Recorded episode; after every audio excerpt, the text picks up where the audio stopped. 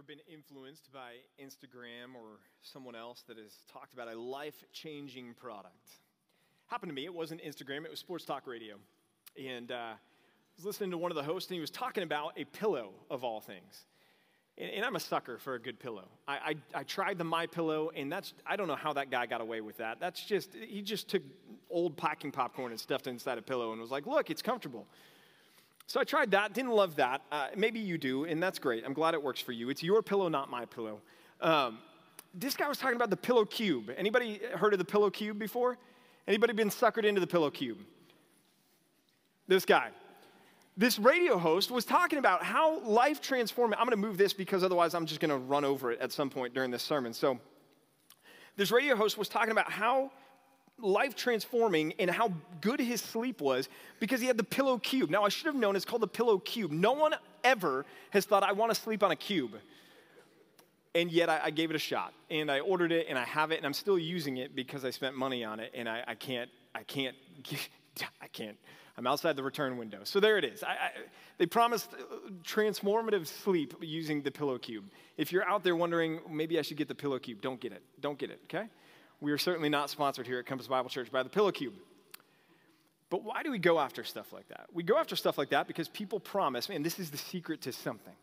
It's the secret to better sleep. It's the secret to a healthier you. It's a secret to fill in the blank. And it, it's indicative of our desire and our quest as humanity to find the secret of life. Well, the secret to life is something that if you're here this morning and you're in Christ, you know.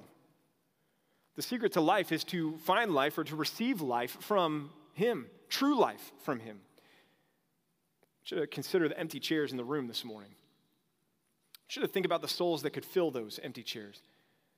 Should think about the people in our community who are after the secret to life and they're looking for it under every rock they can find. And here we are sitting here this morning and we know it. I want you to think about the person that may be sitting there next Sunday. I want you to think about the, the husband who just found out he's getting a promotion. He's got the house that he's always wanted. He's got the marriage that everybody looks at and says, man, this is the perfect marriage. He's got the kids and they go to the private school and, and he drives the nicest car and everything looks like it's going great for him. And yet he just can't seem to find satisfaction in any of it. I want you to think of somebody that might be sitting over in these seats Maybe it's an elderly woman who just lost her husband she had been married to for 50 years and now she doesn't know where to go anymore. He was her everything, her very purpose for existing. And now that he's gone, she doesn't know what the purpose of life is anymore. Or I want you to think maybe over here, sitting in these seats, is a young professional couple, somebody who just got married and, and they're here and, and they're expecting their first child and they're, they're coming to church because they feel like church is a good place to be. They feel like there's a moral obligation to raise their kids in the church, but they're not quite sure why. See, these are people in our community who are after the secret to life, who don't know it. And you and I sit here this morning with an abundance of riches because we know what it is. And it's a person. It's the person of Jesus.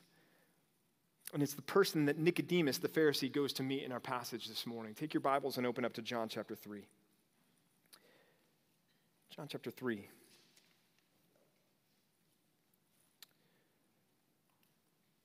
We saw last week Jesus on the Temple Mount in the cleansing of the temple, where he turned over the tables and in a display of zeal and passion for the glory of God and the right worship of God, he was confronting the, the corruption that was taking place there, that people weren't holding God in high esteem. And that was evidenced by the fact that they were selling animals there in the court of the Gentiles, and the Gentiles couldn't come to worship anymore because of it. And the house was supposed to be a house of worship for all nations. And you remember the interaction there, and people were asking Jesus, What right do you have to do this? The Pharisees were saying, What sign are you going to do to show us that you can do these things? Well, one of the Pharisees had his interest piqued in Jesus a little bit more, perhaps, than some of the others.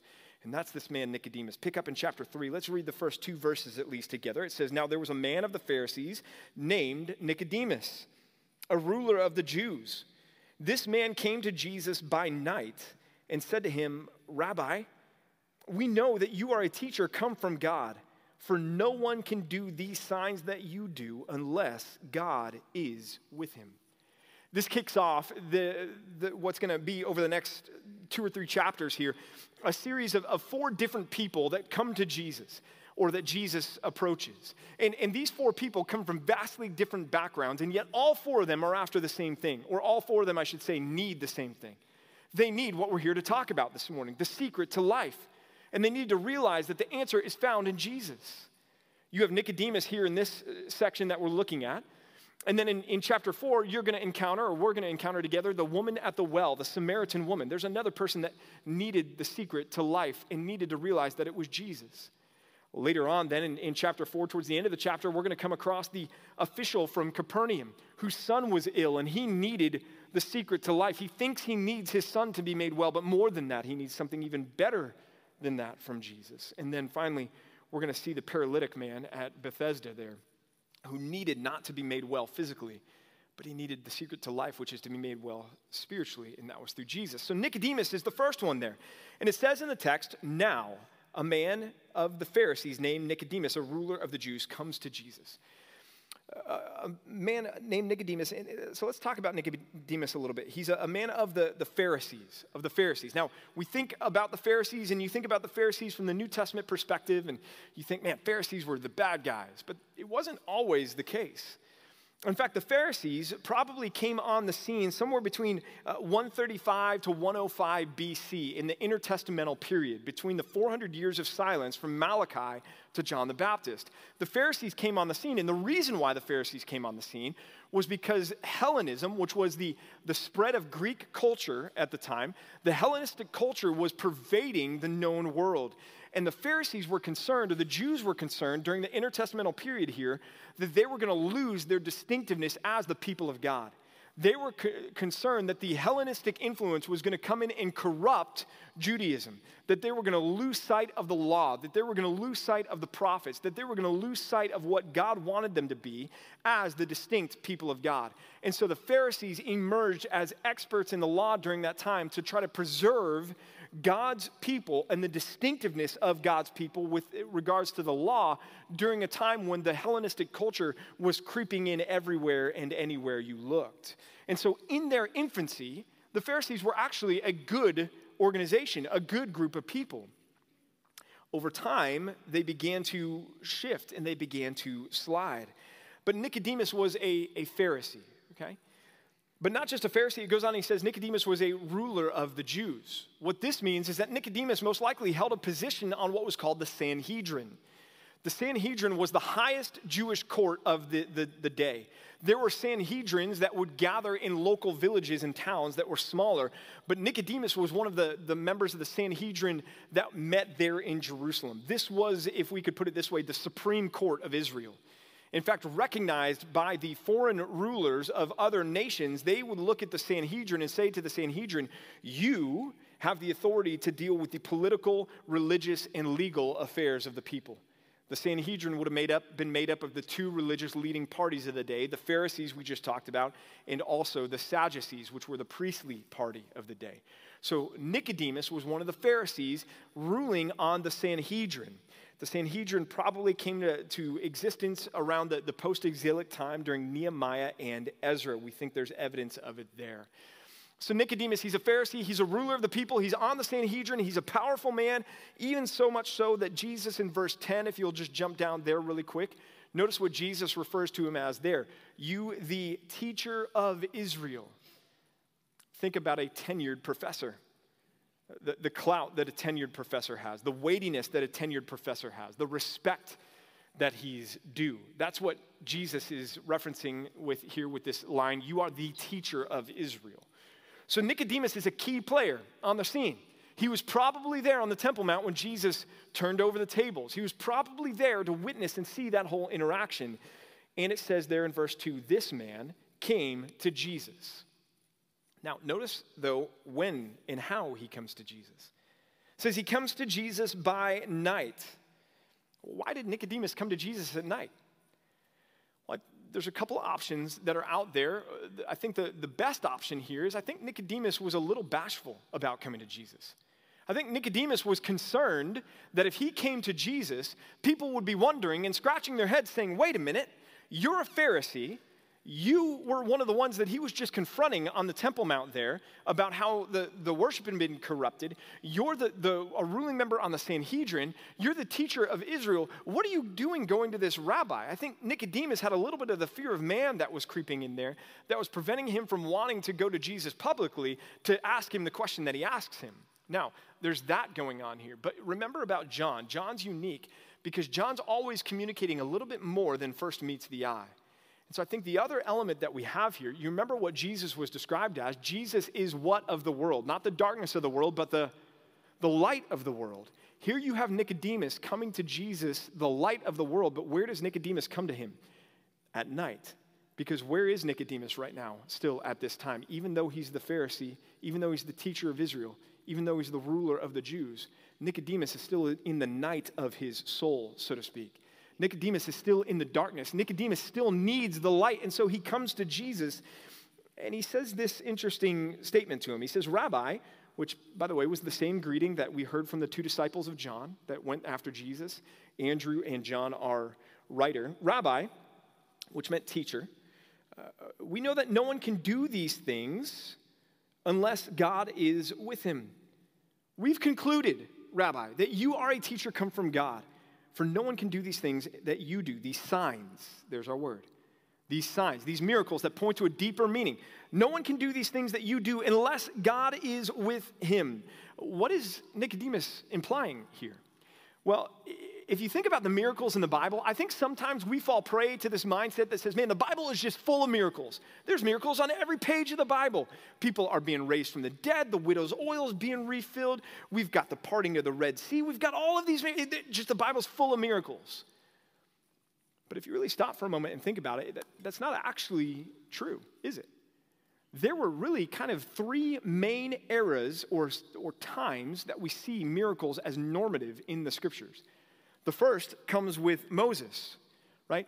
Moses and Joshua together, that was a time period when God was doing signs or working miracles, these extra, uh, these supernatural events, the suspension of natural law. That's what, what we're talking about with a miracle, right? When, when clearly you say, okay, there's no explanation for what we, I just witnessed other than that God did that. So the parting of the Red Sea, that's a miracle, right? When they crossed over the Jordan River into the promised land and the waters piled up, that's a miracle. So you've got Moses and Joshua. When else do you have miracles taking place in the Old Testament? Well, you've got Elijah and Elisha.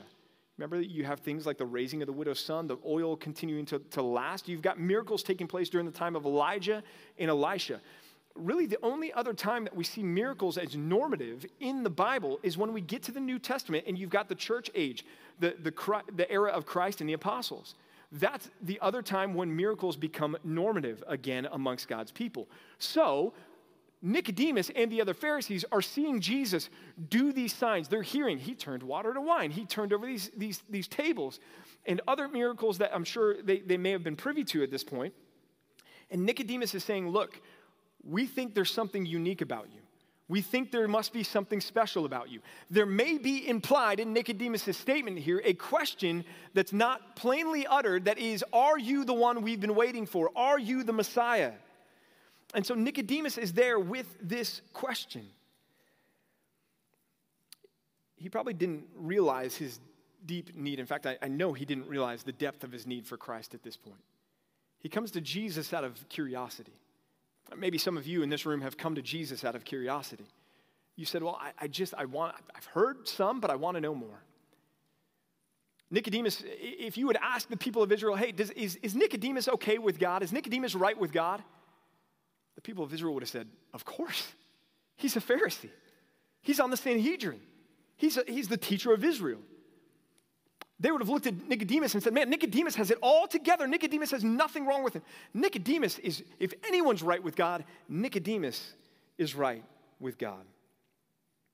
No one would have expected Nicodemus to need forgiveness, to need what Jesus is going to offer him here. And yet the reality is, just like you and I did, Nicodemus needed what Jesus was going to offer him.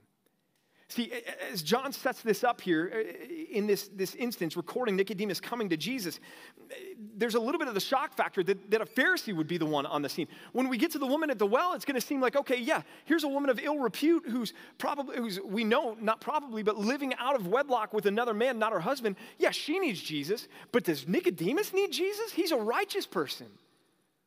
The answer is yes, right? Everybody needs Jesus.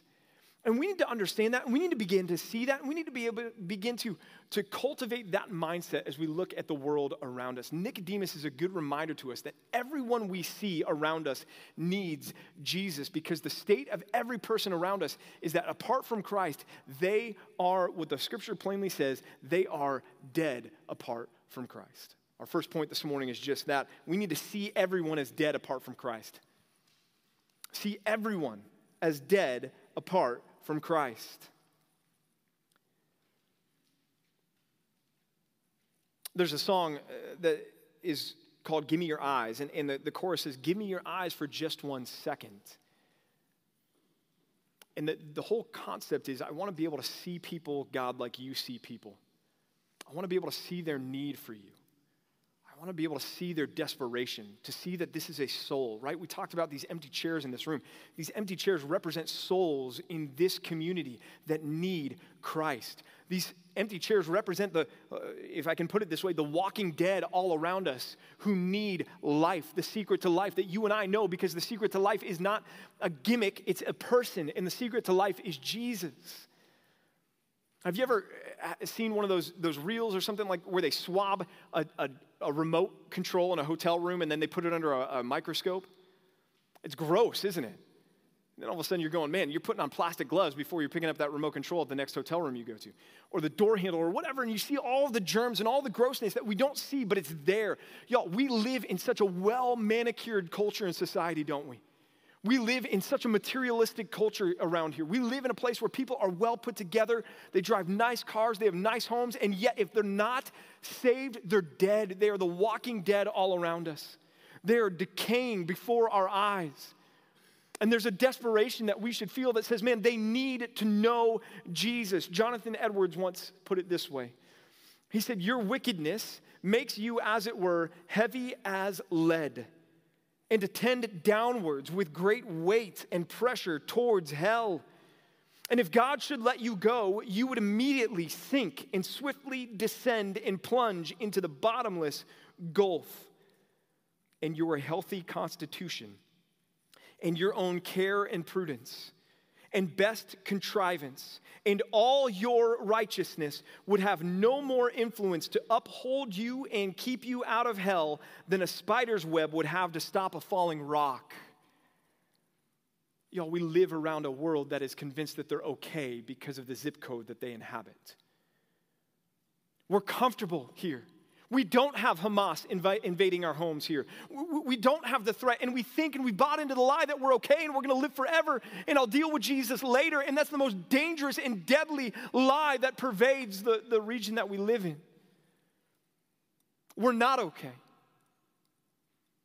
Just like the man who built his storehouses and said, You know what, I'm going to build bigger ones. And Jesus came to him and said, Fool, this very night your soul will be required of you. And all of these things that you've saved up, what good will it do you? And so, this point that we need to see everyone as dead apart from Christ, right? We may agree with that intellectually. We may assent to that and say, Yes, doctrinally I agree with that, but I fear that functionally we deny it.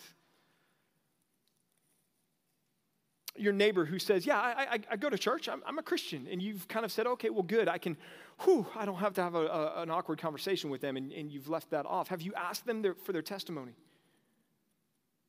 Uh, do, do you know that they're truly saved? Because if not, then they're the walking dead and they're self deceived into thinking they're okay with Jesus. And you're living next door to somebody who's going to spend eternity in hell. And God's put you next door to them with the secret to life to do something about it. Your coworker who tells you that, man, I'm, I'm, I'm glad that you found Jesus. I'm glad that works for you. It's just not for me. Have, have you just simply agreed to, to, to disagree to maintain the peace at work? Do you understand that what they're telling you is I'm okay going to hell? Are you okay with that? Or your family member who's openly hostile towards Christianity and the gospel and Jesus? Have you agreed and, and thought to yourself, you know what, I'm, just, I'm, I'm not going to bring it up because I, I don't want to create tension in the family? Do you understand that they're going to hell apart from Christ?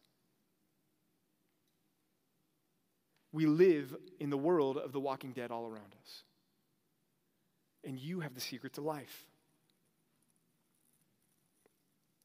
Too often, we allow the fear of man to keep us from sharing the gospel with people who need it. Too often, we doctrinally agree that yes, the world is lost and people are, are dead spiritually apart from Christ. We doctrinally agree with that, but we functionally deny it because we don't tell them about Jesus. Nicodemus would have been the last person anyone would have expected to have to come to, to Jesus. But he needs Christ as much as anyone else. Gentleman who's still an atheist, Penn Jillette of Penn and Teller, was once given a Bible after one of his uh, shows that he did.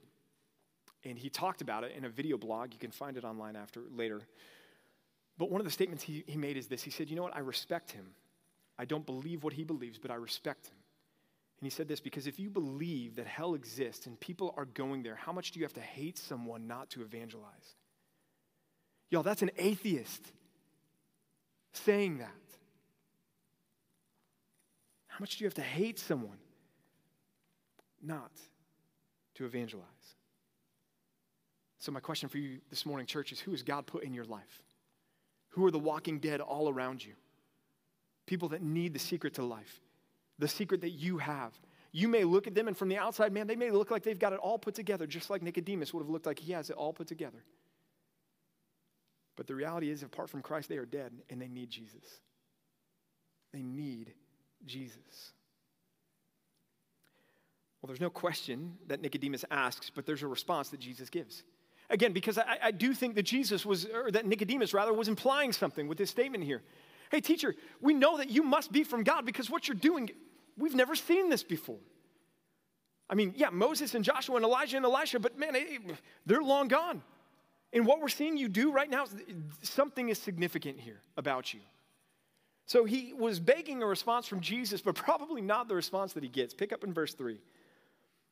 Jesus answered him. Truly, truly, verily, verily.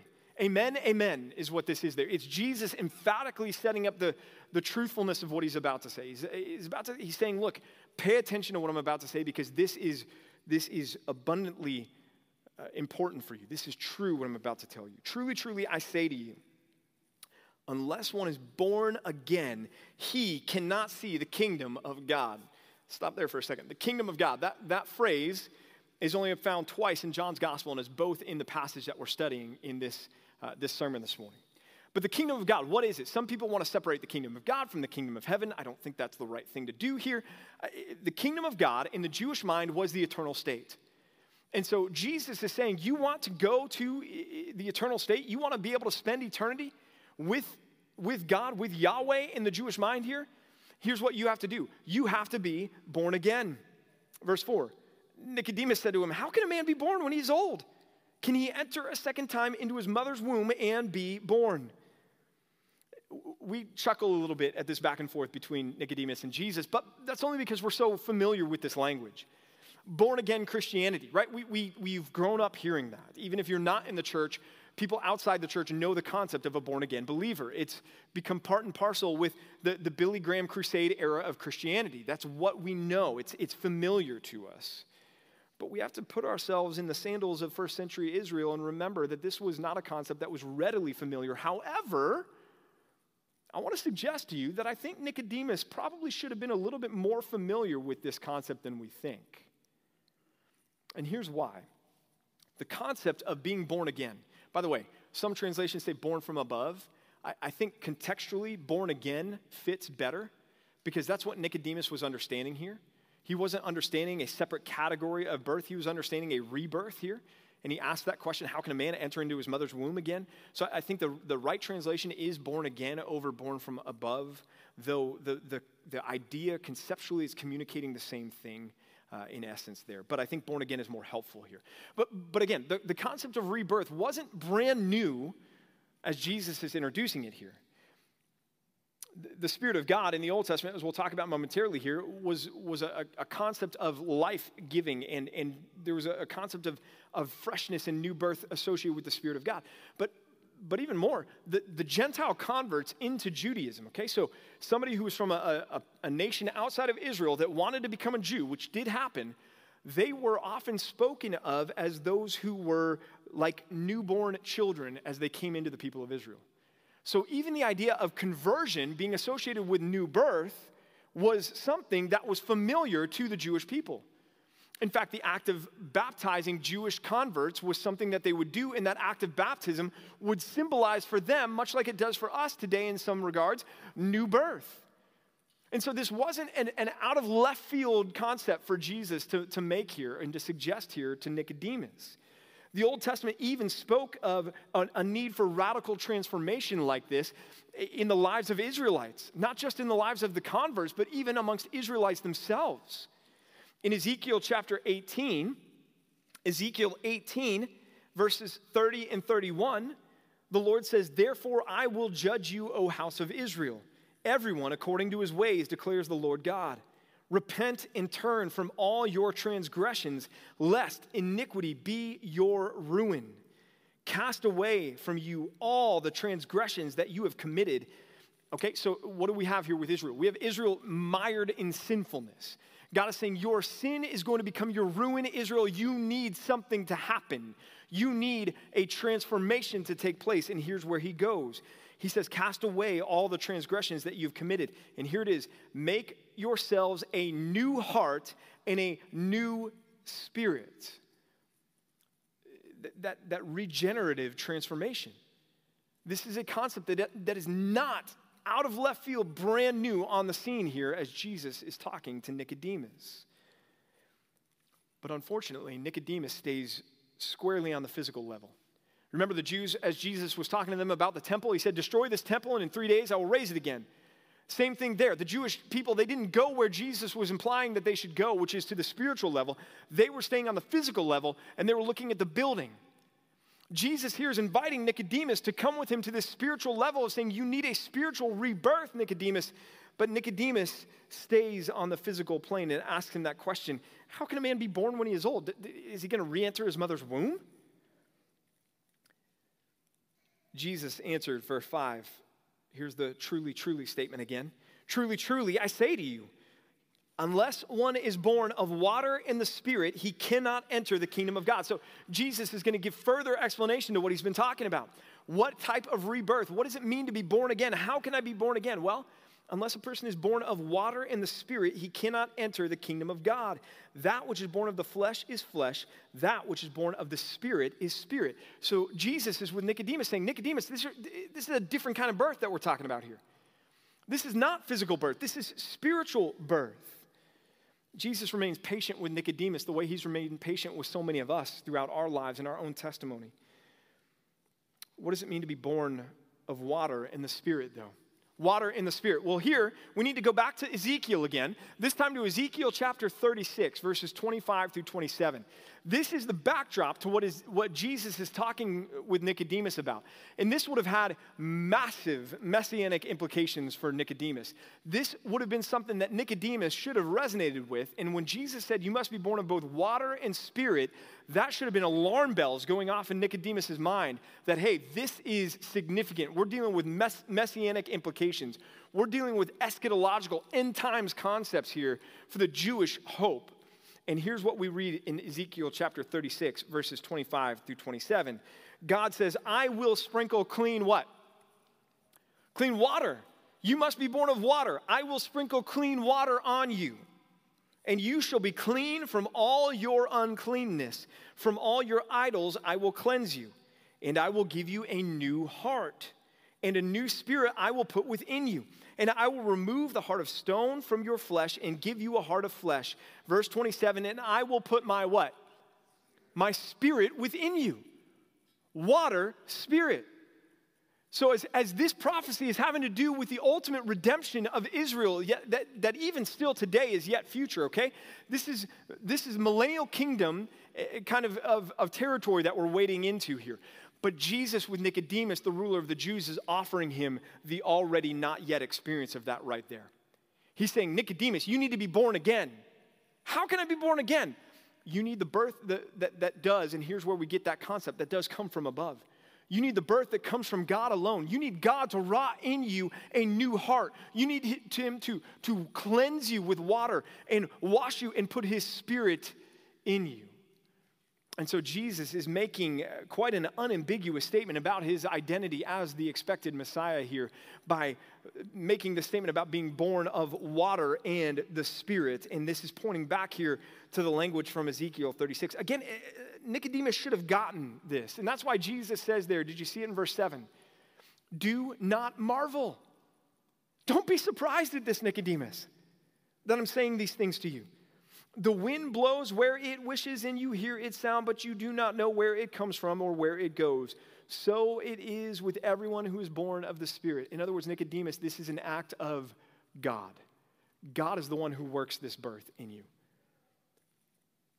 Nicodemus said to him, How can these things be? Jesus answered him, Are you the teacher of Israel, and yet you don't understand these things? Think about Nicodemus for a moment. Nicodemus, a Pharisee, would have been an expert in the what? Law. For, for Nicodemus, his whole relationship with God, with Yahweh, had to do with what? The law. It had to do with self righteousness. It had to do with making sure that he was obeying all of the commandments. It had to do with the sacrificial system. It had to do with this, with a lot of the Pharisees at the time, a legalistic standard of if you do all of these things, then God will be uh, happy with you. Nicodemus was trusting himself to be right with God. And here was Jesus telling Nicodemus, Nicodemus, you need something that doesn't come from you. You need to be born again. Nicodemus is right in saying that's not possible, physically or spiritually. We can't cause ourselves to be born again.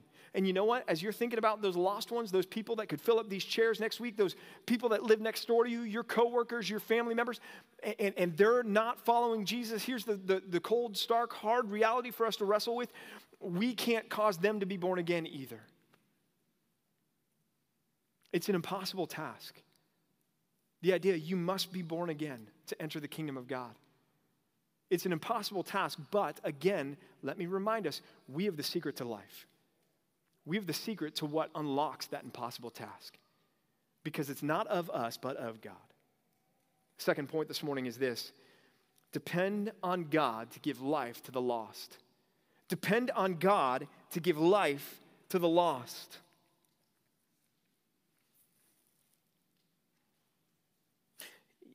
the wind blows where it wishes. You hear it sound, but do not know where it comes from or where it goes. We can't control the wind, we can't control the Spirit. But we know that the Spirit does work. The Spirit does give life. If you're here this morning and you know Christ as your Savior, you are evidence that the Spirit gives life. There was a friend that my wife had back in high school who would, was, was passionate about evangelism. And he was a, a, a zealous ambassador for Christ. He would often go out on the weekends to the malls or to the other areas and he would share Christ with as many people as he could. And then he would come to school on Monday and he would be downcast and he would be saddened and he would be upset with himself. And he would often say, I didn't save enough people this weekend. Saved souls are not a notch in your belt, they're a notch in God's belt.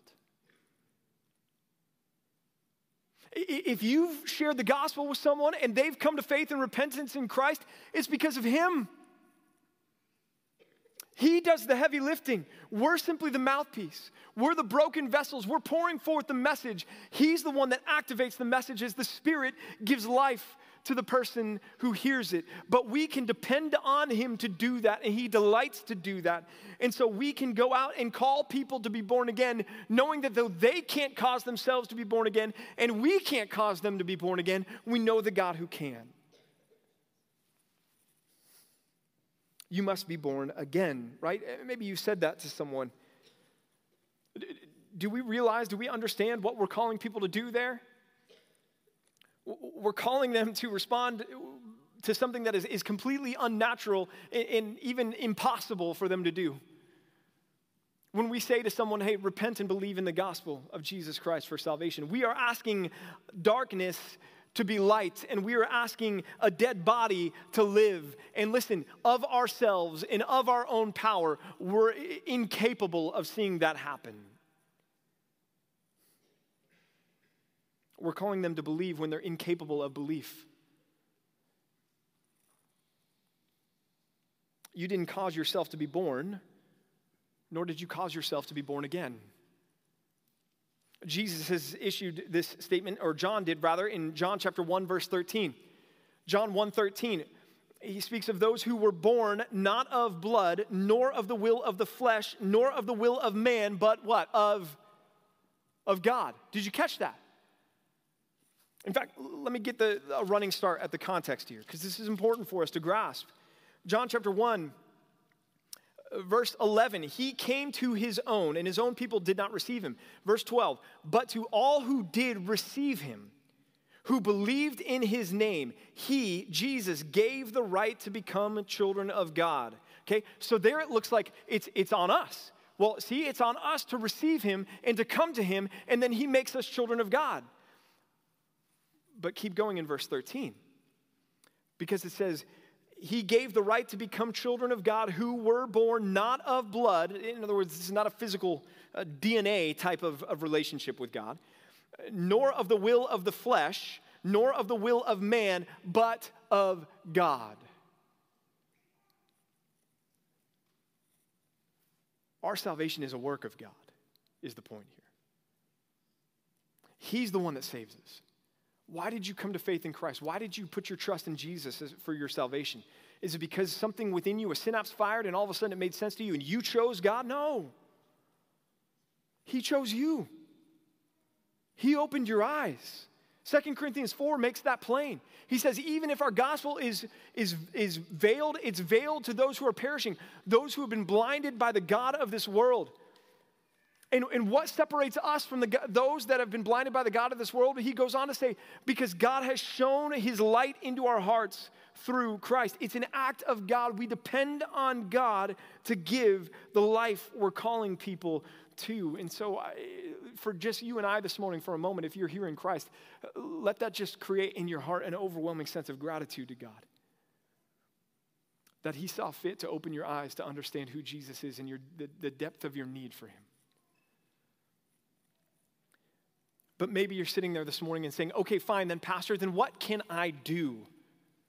You've talked to me about these empty seats and the people in my life, my coworkers, my family members, my neighbors, and, and how they need they need to be born again. And now you're telling me that, that they, that's impossible for them to be born again and, and, that I can't save them. So then what am I supposed to do? Well, let me suggest two things for you. Number one, and this is as important as the second component, but number one is this pray.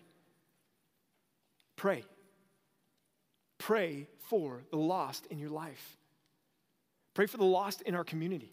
Pray for these empty seats that are in this room this morning. Pray that God will fill them up with people who come to faith in Jesus Christ as their Lord and Savior. Pray that God will grant the life to the people in your life who don't know Christ as their Savior. Pray that God will open the blind eyes. Pray that God will remove the veil. Pray that God will break down the walls. Pray that God will remove the obstacles. Pray that God will soften the hearts. Pray that God will cause them to be born again.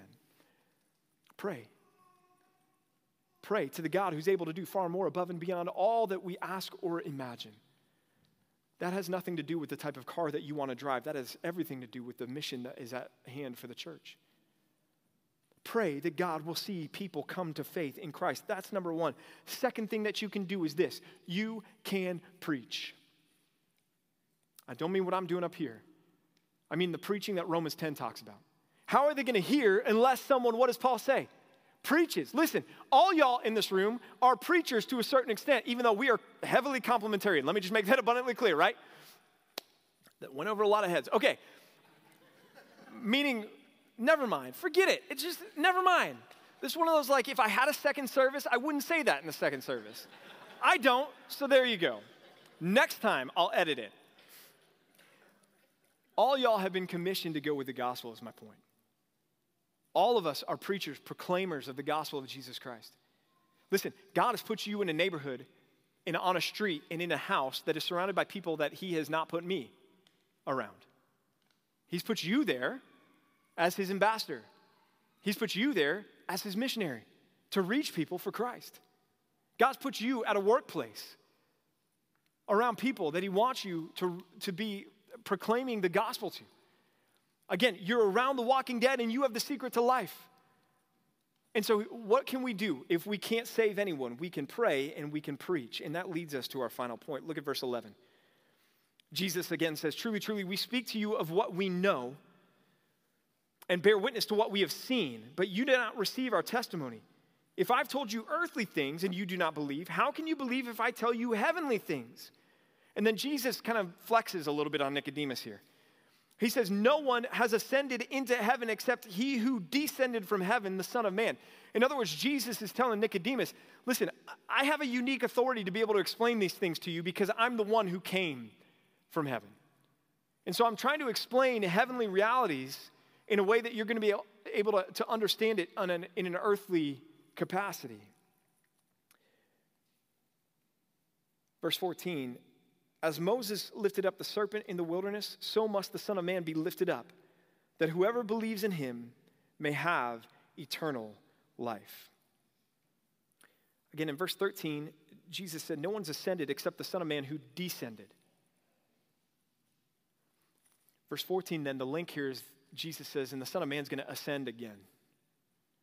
Nicodemus, I'm here because I've descended, but I'm also going to go back. I'm going to ascend, or if I can put it this way, as the text does, I'm going to be lifted up again.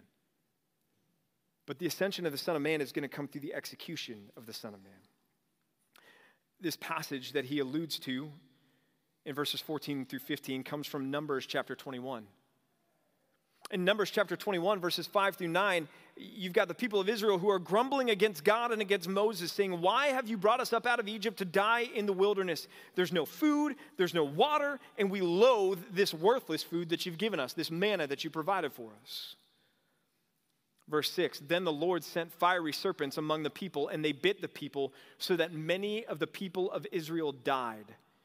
And the people again came to Moses and said, We have sinned for we have spoken against the Lord and against you. Pray to the Lord that he take away the serpents from us.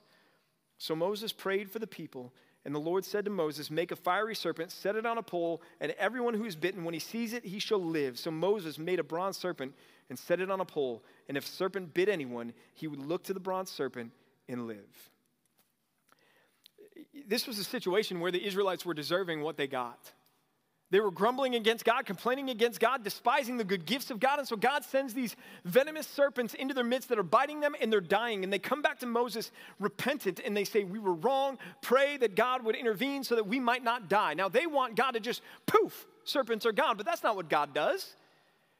Because God wants to draw them into faith and trust in Him, what does God do with Moses? He says, Moses, take the bronze serpent, set it on a pole, and whilst the serpents are still present in the camp, if anyone looks to this serpent, then he shall live.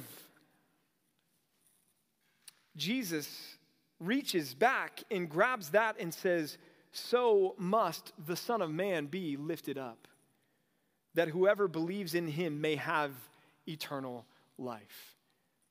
Nicodemus, you want to know how you can have this life that I've been talking about, this eternal life, this new life, this regenerative life? You want to know how you can have it, Nicodemus?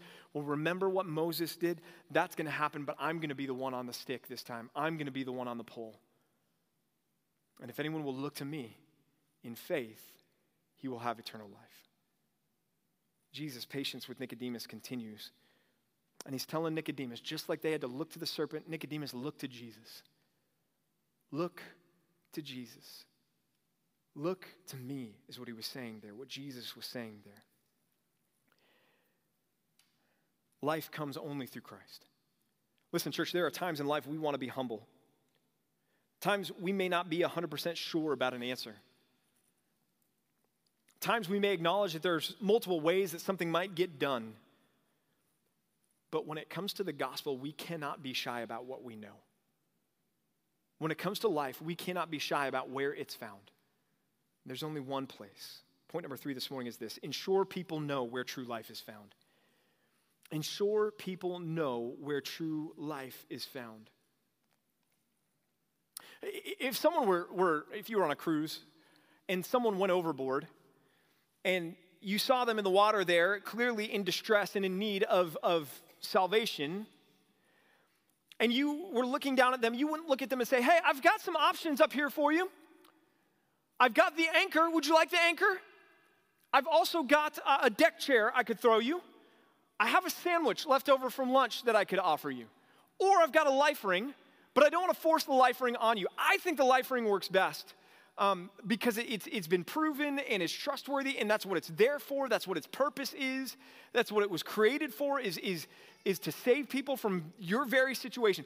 But I don't want to be too proud. I don't want to be arrogant to think that there's only one way for you to be saved here. So, which would you like? Do you want the anchor? Do you want that? Do you want to try that? Why don't we try the anchor? No, of course you're not going to do that, are you? You're going to look at the drowning soul and say, man, that person needs salvation. Give me the life ring. I don't care what they want. This is what they need. Y'all, again, we live amidst the walking dead, and we're busy offering them anchors and sandwiches and deck chairs when really they need the life ring. They need Jesus. And we need to be more bold about going out and telling people you need to be made right with God, and that only comes through faith in Jesus. When God told Moses, put up the serpent, he didn't put up a pink elephant and a serpent and say, Well, Israel, choose which one you want to choose. You know what? You live your truth, Israel. If your truth says, Look to the pink elephant, you'll be fine. Guess what they would have done? They would have died. They would have died, y'all, church. We cannot be bashful about the reality that we know the secret to life, and the secret to life is to look to Jesus.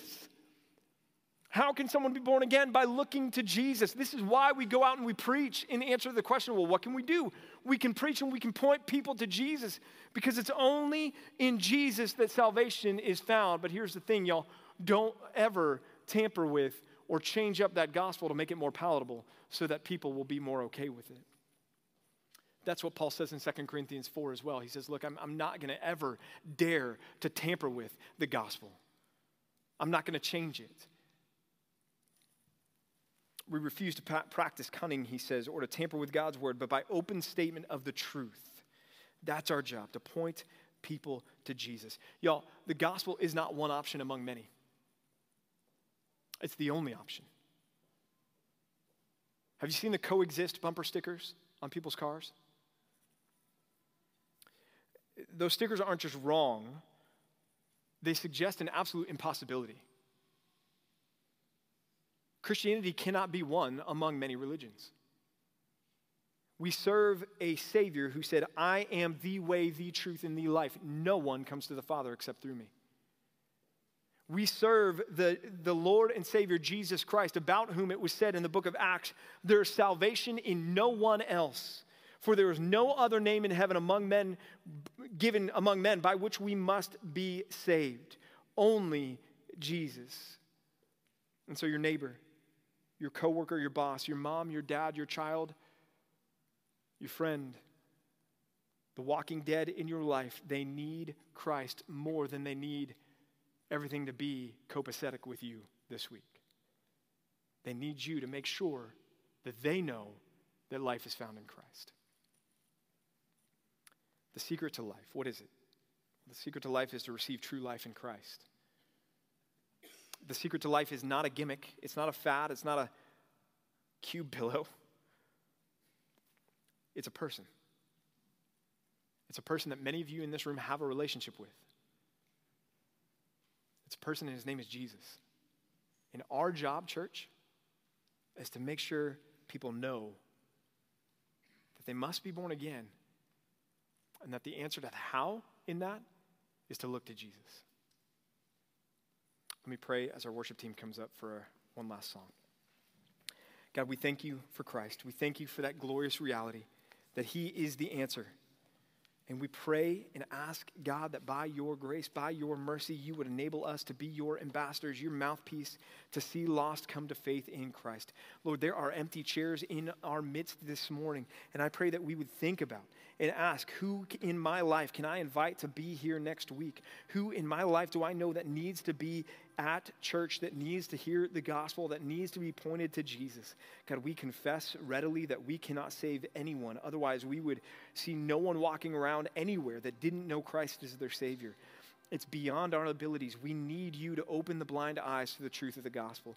But God, I, I, pray that we would be a church full of zealous ambassadors, sowing the seed of the gospel as far and wide as possible, and that you would graciously respond by enacting faith in the lives of those who hear it from us. God, I pray for the loved ones in this room that are represented here, people who aren't right with you, people who are the walking dead that sit at our dinner table with us, who sit in the cubicle next to us, who live in the house next door to us. God, I pray as we care about them, we love them, God, we want them to come to know Jesus as their Savior. We want them to be born again. We want them to be born of water and the Spirit. And so, God, we pray that you would put us in a situation, even this week, where we would be given the opportunity to open our mouths and tell them about Jesus, to open our mouths and to point them to Christ, to open our mouths and to tell them why repenting from their sins and trusting in Christ is the most important, most significant, the, the best decision that they could ever make. And God, we ask that you would open their eyes and enable them to put their trust in Jesus for their salvation. We love you, Lord, and we thank you that we can sing all I have is Christ, and that that is the greatest reality any of us could know, because that truly is the secret to life. Not a gimmick, not an income, not a zip code, not a family. It's a person, and it's Jesus, and it's in His name we pray. Amen.